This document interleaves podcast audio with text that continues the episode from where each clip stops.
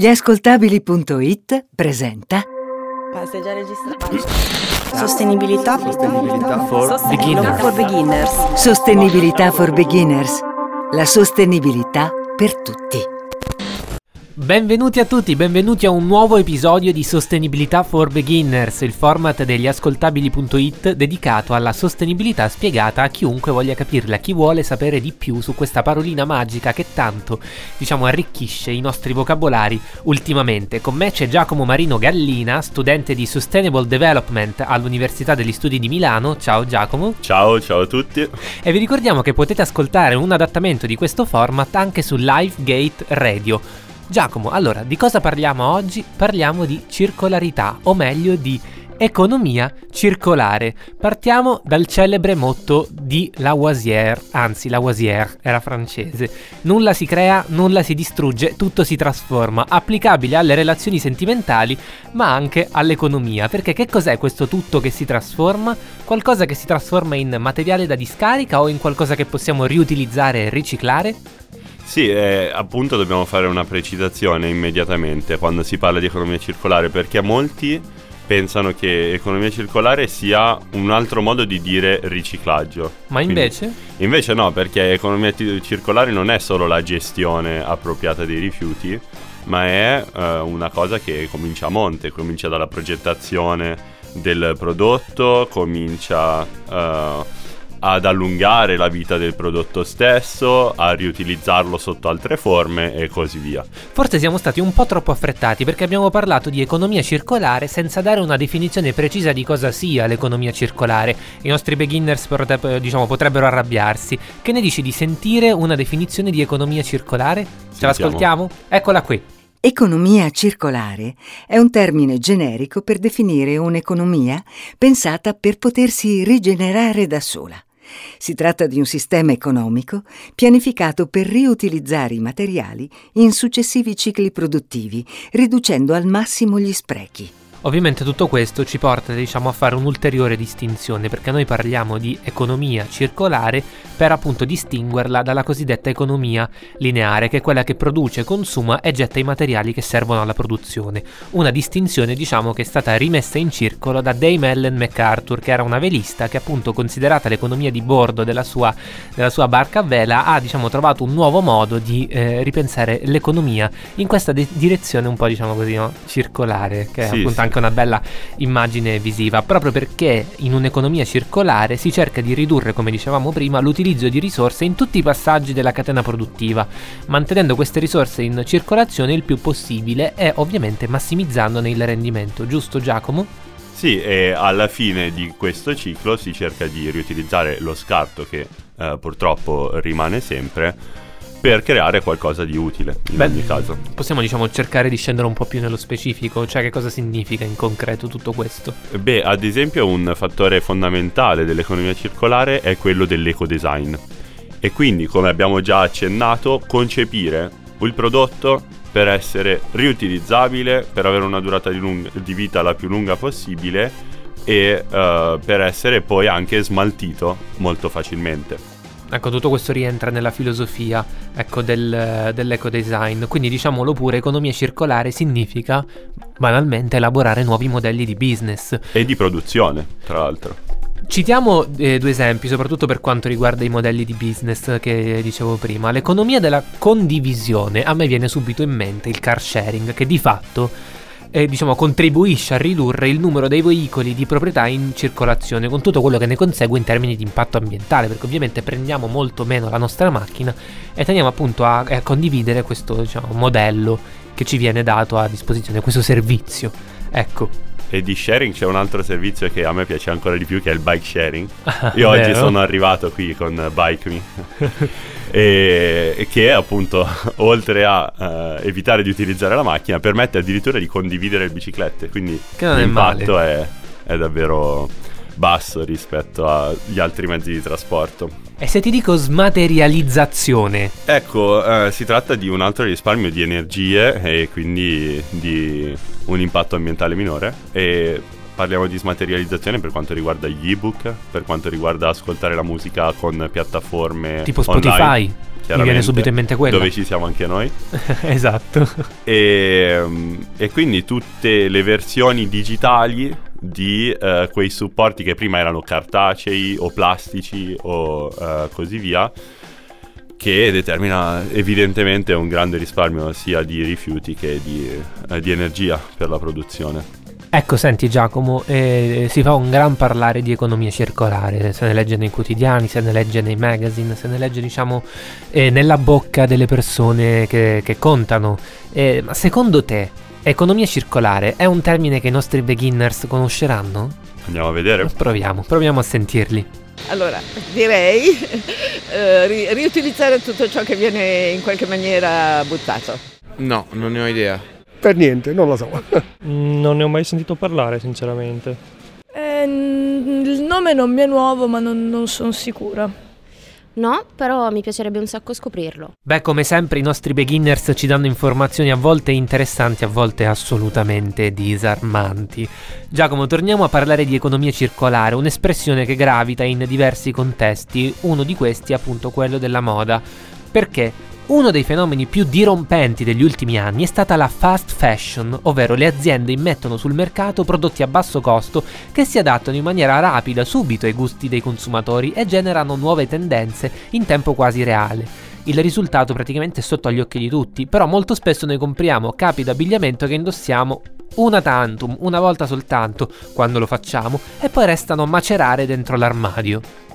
Sì, e questo è uno spreco, è evidente, Eh uno beh, spreco di- di energie, di materiali e assolutamente ingiustificato perché di fatto i vestiti alla fine ci servono per coprirci. Eh vabbè, tu, tu però non consideri tutta una serie di cose, Giacomo, ecco, così è facile a dirsi.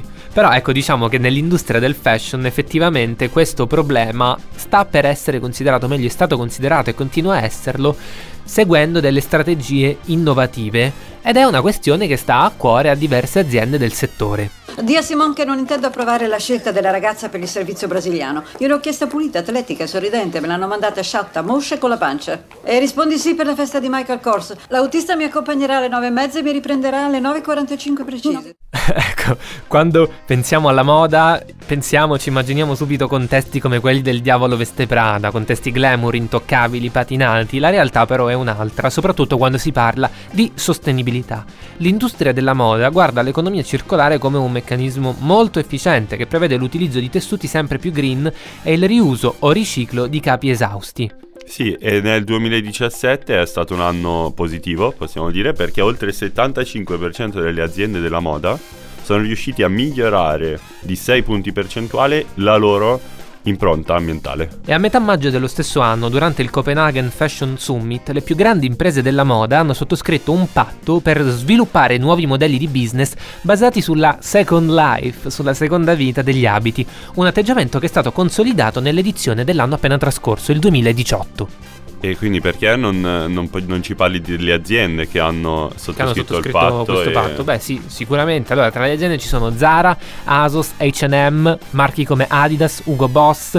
Al di là dei nomi, però, è importante considerare cosa significa per il fashion economia circolare. Vi voglio raccontare quello che succede in Svezia con Filippa Kay. L'azienda fondata nel 1993 da Filippa Knutsson, con la volontà di fondere tecniche tradizionali e moderne per la creazione di un valore sostenibile nel tempo, ovviamente legato alla produzione di abiti. Cosa succede nel 2015? La Kay sviluppa il Collect Concept. Il funzionamento è molto semplice. I clienti possono restituire i loro capi usati in un qualsiasi negozio Filippa Kay e ricevere uno sconto. Uno sconto che è del 15% sul prossimo acquisto, ovvero sull'acquisto che effettueranno in seguito. La Kay rivende i capi in condizioni ottimali nel negozio dedicato all'usato che ha sede a Stoccolma, mentre dona tutto il resto in beneficenza. Se invece i capi usati vengono consegnati direttamente al negozio di seconda mano di Stoccolma, questi restano in esposizione per un mese, al termine del quale il proprietario riceverà il 40% del prezzo in caso di vendita dei capi. Se nessun cliente invece acquista questi capi, beh, gli abiti vengono restituiti al legittimo proprietario. E parlando sempre di moda e di sostenibilità della moda, occorre eh, ricordare un'iniziativa di cui Lifegate.it ha parlato in uno dei suoi articoli, firmato da Chiara Riccio, e ci ha parlato del eh, marchio irlandese Primark che ha lanciato in Pakistan dopo averlo sperimentato anche in India nel Nell'India 2013 del Nord, sì, nell'India sì, del Nord. il Primark Sustainable Cotton Program È un programma che è stato ideato per sensibilizzare sull'importanza di preservare il suolo, per istruire i piccoli proprietari terrieri sulle tecniche di agricoltura biologica, ma anche per introdurre nelle collezioni del marchio uno dei più importanti tessuti naturali, cotton, il cotone per l'appunto. E dopo il successo in India, Primark ha esteso il suo programma anche agli agricoltori indipendenti del Pakistan, ricevendo 20.000 adesioni che, con il contributo delle associazioni Cotton Connect e Reeds, dovrebbero diventare oltre 30.000 entro il 2022. E quali sono i benefici?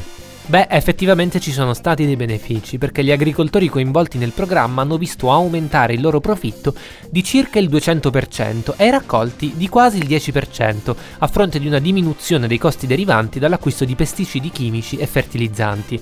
Grazie ai metodi di coltura sostenibile appresi durante il programma di Primark, gli agricoltori sono infatti riusciti a ridurre l'utilizzo di fertilizzanti chimici, come dicevamo prima, ma anche di pesticidi e di un'altra risorsa fondamentale nella coltivazione del cotone, che è l'acqua.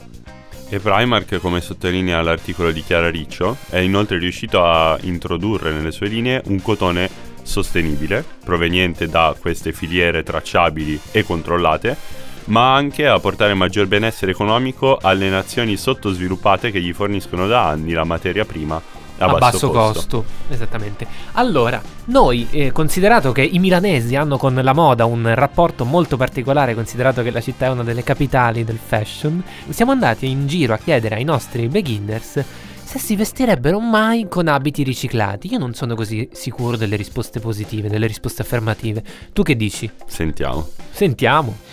Devo dire la verità, no. No? Ma sinceramente non credo. Probabilmente sì, dipende da dove arrivano. Gli abiti di mia sorella contano?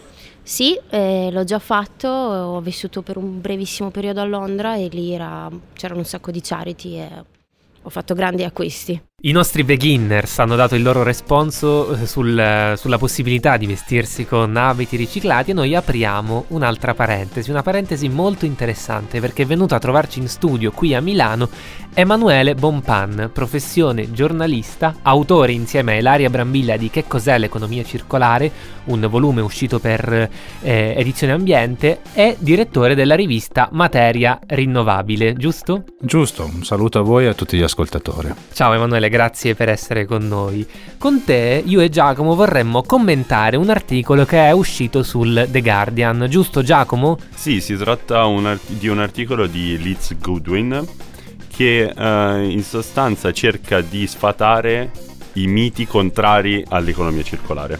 Vai, sfatiamo questi pregiudizi. Allora, spesso si pensa, come abbiamo già accennato in apertura, che la circular economy sia semplicemente un altro modo di concepire il riciclaggio. No, questo è assolutamente una, una falsa percezione dell'economia circolare che purtroppo anche in Italia ancora molti eh, ritengono questa equazione corretta. In realtà l'economia circolare è molto di più, è una maniera completamente nuova di vedere l'economia e la produzione industriale dove sì c'è un ruolo importante della rigenerazione, riciclo, riuso della materia a fine vita, ma allo stesso tempo noi dobbiamo lavorare su tanti altri livelli per rendere veramente circolare la nostra economia. Diciamo ci sono tre principi. Il primo principio è quello di rigenerare in continuazione la materia organica e inorganica, quindi minimizzare ove possibile lo spreco. Noi siamo abituati a creare rifiuti, siano essi organici, inorganici, chimici e via dicendo, e a buttarli via. Invece nell'economia circolare tutto deve rientrare in un ciclo di produzione, siano essi scarti durante la produzione, siano essi rifiuti municipali o eh, i rifiuti domestici. Allo stesso tempo però non è che perché si ricicla qualcosa è automaticamente circolare, ovviamente deve durare anche più a lungo possibile, io devo ritardare il momento in cui vado a riciclarlo. E quindi allora devo far sì che questo oggetto ad esempio possa essere riparabile, possa essere upgradabile, possa essere facilmente Mhm. sostituibile nelle sue componenti. Ma ancora eh, un altro principio è quello di eh, condividere di più un oggetto. Cosa significa? Pensiamo a un'automobile. Un'automobile rimane parcheggiata per circa il 95% del suo tempo vita. Significa che tutti i materiali, vetri, alluminio, acciaio e via dicendo, Mhm. che la compongono, rimangono inutilizzati per gran parte del suo tempo vita. Una macchina del car sharing, che è una macchina condivisa tra più utenti, Esatto. invece viene utilizzata fino al 60% del suo tempo vita. Il che significa che questo oggetto viene fatto fruttare di più.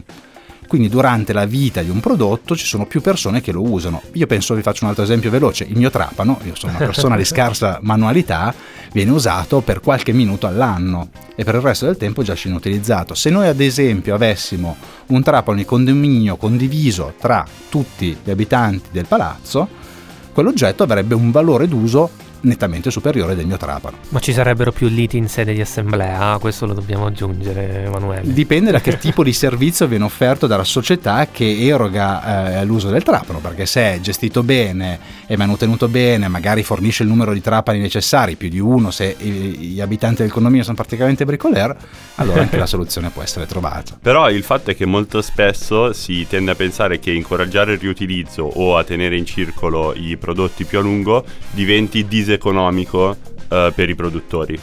In realtà abbiamo visto che ci sono, come dicevi tu, il servizio di riparazione, il servizio di gestione anche del prodotto, creano valore aggiunto senza consumare risorse.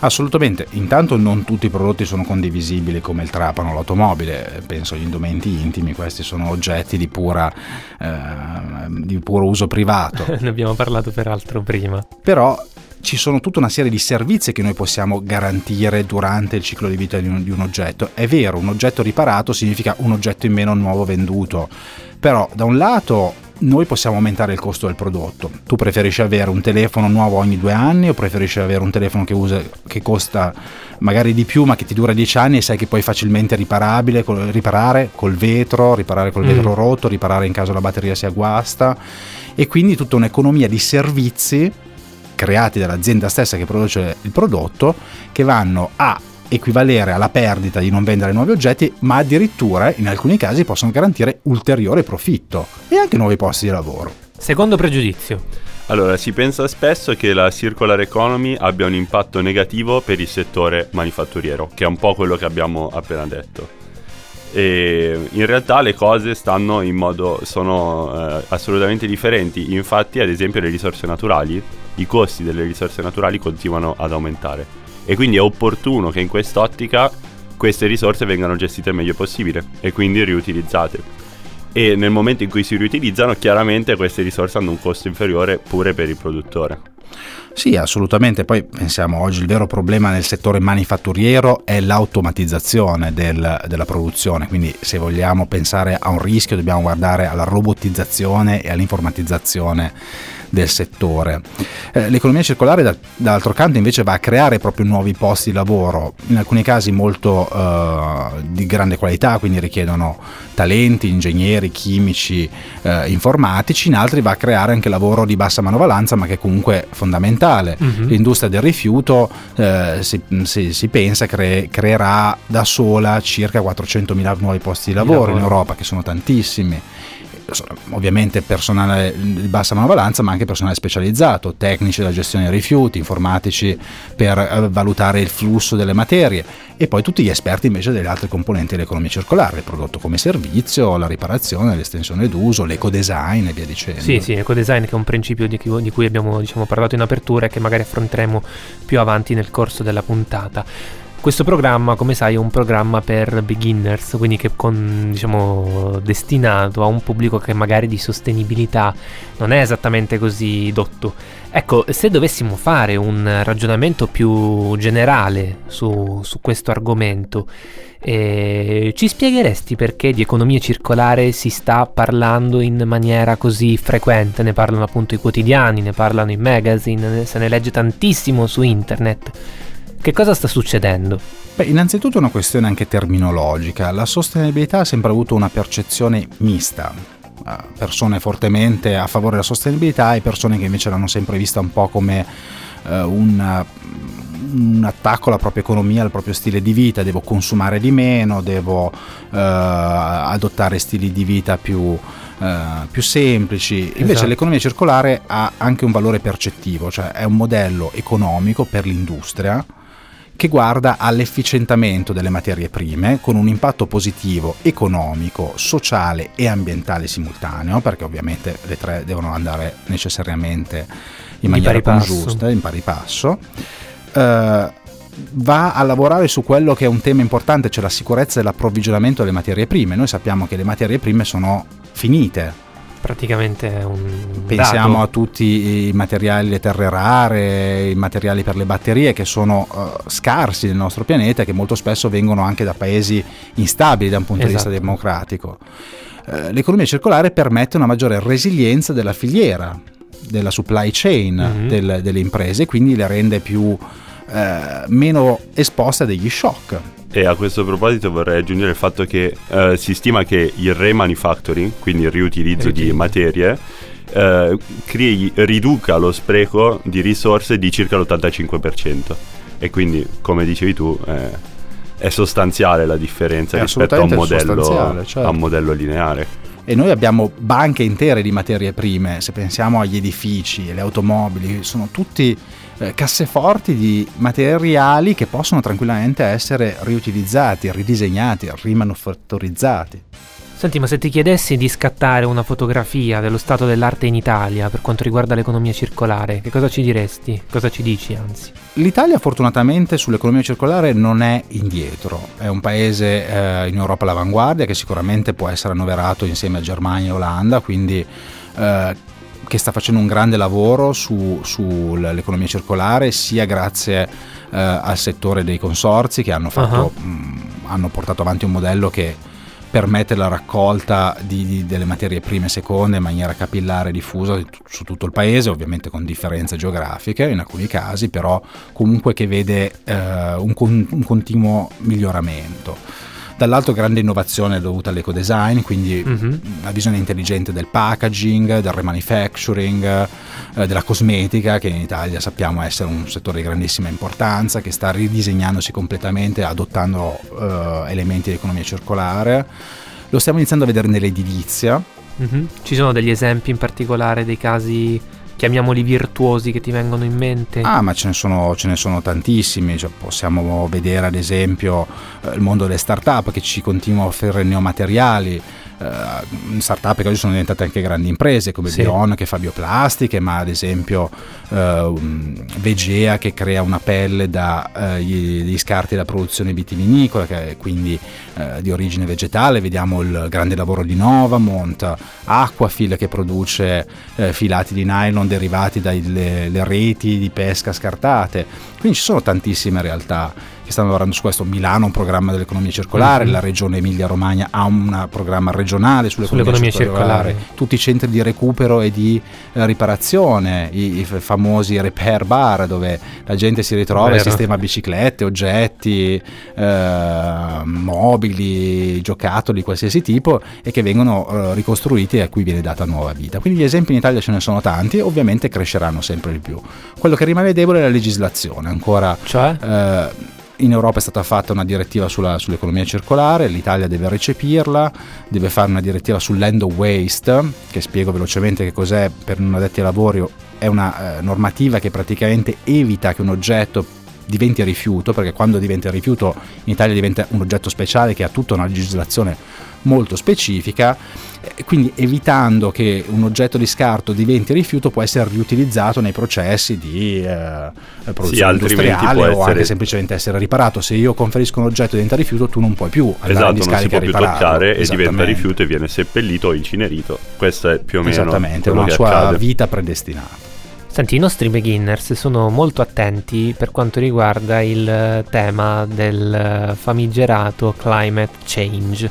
Adesso domanda da 100 milioni di dollari o da un dollaro, diciamo a seconda del, del tuo punto di vista. Eh, l'economia circolare può intervenire in maniera importante in relazione a, questo, a questi fenomeni oppure si tratta di due elementi difficilmente paragonabili?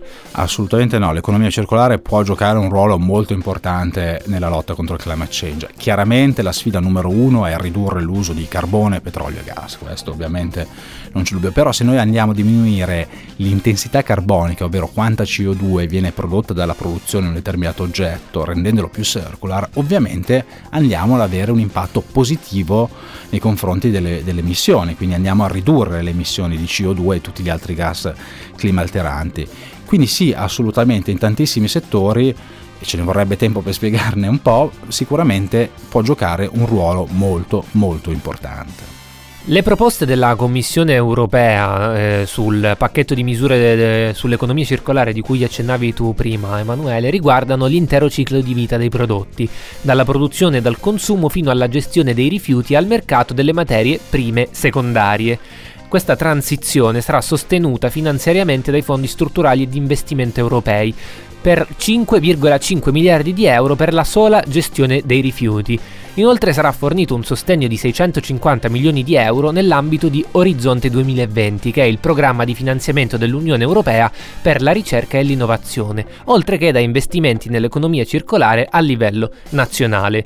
La gestione dei rifiuti quindi occupa uno spazio importante nelle direttive europee, Emanuele, che è quello che sostanzialmente Sì, anche all'interno della prima. finanza. Ci sono, ad esempio, Banca Intesa ha creato un fondo a 5 miliardi di euro proprio per stimolare le imprese circolari nel nostro paese in Europa ma anche altri istituti finanziari in Olanda, in Francia stanno guardando a come sostenere economicamente questa transizione. Quindi sicuramente è un settore dove vedremo grande, grande movimento di interessi economici. Quindi parlavamo, appunto parliamo di gestione dei rifiuti, continuiamo, facciamo un gran parlare di smaltimento dei rifiuti spesso in maniera inopportuna perché Giacomo facciamo riferimento continuamente alle discariche, no? Mm, però sì. in realtà non è così che si risolve il problema, cioè seppellendo sottoterra. La discarica diciamo che dovrebbe essere l'extrema razio.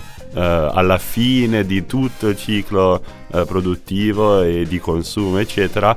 Ma io non credo il... neanche, credo che la discarica è un oggetto destinato a scomparire, è un errore di progettazione Ma, questo, questo, sicuramente è un augurio che mi faccio anch'io. Uh, adesso rimane comunque una cosa che dovrebbe essere l'estrema razza, appunto. Quando l- l- il materiale inerte proprio non sappiamo più cosa farcene, possiamo ancora permetterci per qualche anno solamente di portarlo in discarica e da lì eh, purtroppo non si muove più, non ritorna più in circolo. Non solo, stanno iniziando a scavare fuori i rifiuti dalle discariche proprio per riciclarne e farne materia prima e seconda. Quindi il futuro delle discariche sarà quello di essere, essere riutilizzate. Certo. Per fortuna, per fortuna chiuderemo il loop finalmente. Allora io mi discosto un po' dalle polemiche per ribadire diciamo una verità che è, è abbastanza eh, inconfutabile, ovvero che la corretta gestione dei rifiuti è fondamentale, ma spesso il problema è che il rifiuto stesso, eh, o meglio la predisposizione dei prodotti che compriamo a diventare rifiuti che non sono riutilizzabili. Per questo Emanuele, eh, diciamo che la filosofia dell'eco design, se vogliamo definirla filosofia, sicuramente tu troverai una modalità più, più appropriata, diventa fondamentale. Perché? Filosofia è una parola bellissima per, per, il design, penso che i designer ne saranno molto felici. Diventa fondamentale perché noi preveniamo alla base il cattivo uso e il cattivo dispo, eh, disposizione finale dell'oggetto. In che senso? Se noi disegniamo un oggetto che è già facilmente riparabile, disassemblabile, oppure facilmente eh, modificabile, noi quando vogliamo cambiare una, cele- una, telecamera al cellulare, una fotocamera al cellulare, dobbiamo sì. cambiare l'intero cellulare. Se noi disegnassimo un cellulare che già è fatto per semplicemente sostituire, upgradare un elemento del cellulare, bene, noi riduciamo tutto il lavoro anche di riciclo, di riuso, di, di smissione di questo oggetto. E lo possiamo fare su tutti gli oggetti che stanno intorno a noi, anche quelli enormi, le città possono diventare eco design le case, le abitazioni, gli uffici, gli oggetti di uso quotidiano, il packaging, il cibo stesso può essere disegnato per durare più a lungo o può essere più consumato in maniera più intelligente. E come? Scusami, ah, perdonami. Beh, ad esempio eh, ci sono oh, alimenti che noi non consumiamo fino in fondo perché hanno un packaging inidoneo oppure perché sono in confezioni troppo grandi o troppo piccole. Quindi ne compriamo multiple, ne consumiamo due e mezzo e metà rimane lì. E quindi l'intelligenza sta anche nel andare a prevenire, studiando accuratamente dove esiste lo spreco e intervenendo con l'ecodesign a monte di proprio la progettazione del prodotto. E parlando di cibo, mi sa che possiamo direttamente introdurre il nostro prossimo ospite, no? Sì, Giuseppe? apriamo un'altra parentesi del programma, grazie Emanuele per averci dato il là. Emanuele Giacomo, nell'ottica di un'economia circolare, nell'ottica dell'economia circolare, è importante ridurre gli sprechi, come abbiamo detto tante volte nel corso della puntata. E se pensiamo che in Italia circa 8 miliardi di euro di cibo vengono sprecati ogni anno, è evidente che il loop è abbastanza lontano dall'essere chiuso. Fortunatamente c'è una legge, la legge numero 166 del 2016, per la quale è possibile distribuire ai bisognosi alimenti e prodotti farmaceutici che altrimenti andrebbero andrebbero sprecati. In quest'ottica nascono diverse iniziative di recupero del cibo. Tra queste iniziative, diciamo tra questi soggetti, c'è Refood Italia, zero spreco, zero fame. Allora, Emanuele, Giacomo, abbiamo in collegamento telefonico con noi Lynn Chasson, che è la coordinatrice italiana del progetto. Ciao Lynn! Ciao, buonasera. Allora, Lynn, ci vuoi spiegare un po' che cosa è ReFood Italia? Un po' lo abbiamo spiegato, però è giusto sentirlo anche dalla tua voce. Certo, allora ReFood è un progetto che è nato in Portogallo nel 2011, è stato esportato diciamo, in Italia recentemente. Eh, ha l'obiettivo di aiutare a eliminare lo spreco alimentare recuperando cibo di ristoranti, pasticcere e piccoli supermercati ehm, nel momento in cui ha perso il suo valore commerciale ma mantiene ancora il suo valore nutrizionale. Per cui questo cibo viene portato nel centro ReFood dove è porzionato e distribuito a, a chi ha fame. Eh, peraltro eh, il progetto ReFood eh, crea comunità per, perché lavoriamo in un raggio diciamo abbastanza ristretto, eh, provando a coinvolgere però tutti nel quartiere. E invitiamo a tutti a partecipare, e, tanti vicini di casa diciamo diventano i volontari nei centri. Invece ristoranti e altri negozi di piccoli dettaglianti ci forniscono il cibo e altri negozi in, in zona forniscono anche que- tutto ciò che ci serve per il centro, contenitori, frigoriferi, eh, biciclette o hot box mm-hmm. per fare il recupero del cibo. Eh, Parliamo eccetera. di Milano, giusto? E questo anche. Eh, attualmente siamo Or- abbiamo gruppi organizzati in sei mm-hmm. città italiane. Siamo a Milano, Torino, Padova, Palermo, Napoli e Roma. Senti, ma eh, partecipano anche ristoranti o sono soprattutto i supermercati a, a partecipare a questa iniziativa?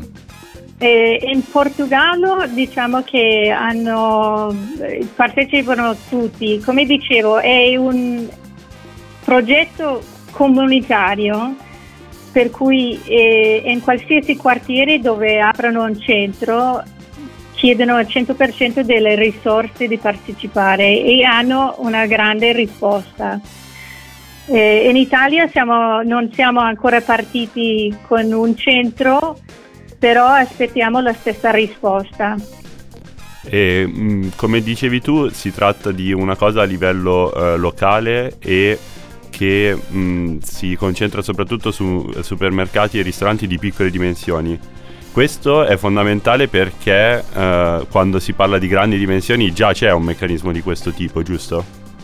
Esatto, esatto. Il Banco Alimentare uh, è, presente in tutte le regioni d'Italia e loro lavorano diciamo, a livello B2B con i, i produttrici e i grandi, le grandi catene il GDO. Però eh, queste, mm, a questo livello noi siamo a livello molto più basso nella filiera alimentare e effettivamente non c'è attualmente eh, delle associazioni, delle organizzazioni che lavorano in questo spazio. Come fate a coinvolgere i cittadini? Come fate a portarli a conoscenza di questa iniziativa? Lo facciamo attraverso una riunione che organizziamo dentro della quartiera stessa dove pensiamo di aprire il centro.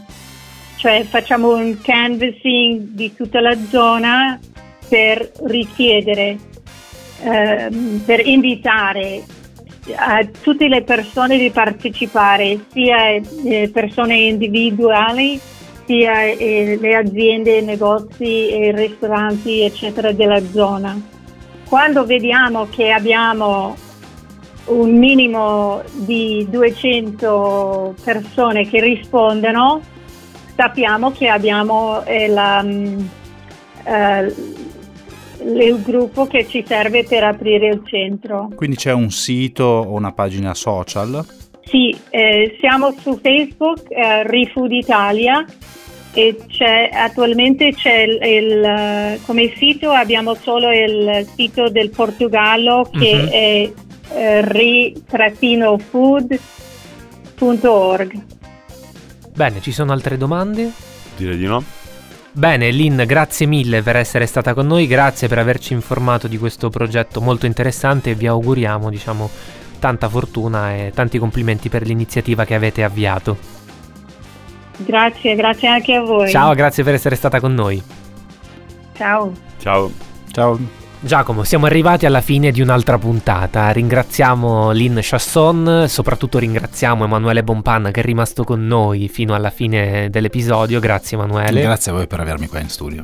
E vi diamo appuntamento a una nuova puntata di Sostenibilità for Beginners, il format sulla sostenibilità che potete ascoltare sulla piattaforma www.gliascoltabili.it oppure nell'adattamento che potete ascoltare su Lifegate Radio. Grazie ancora per essere stati con noi, grazie Giacomo, grazie Emanuele. Grazie a te Giuseppe. Grazie a voi. E alla prossima. Lifegate Radio e gli ascoltabili.it hanno presentato Sostenibilità for Beginners. Ogni settimana vi raccontiamo il mondo di domani. Trovate l'intero episodio su lifegate.it slash gli ascoltabili.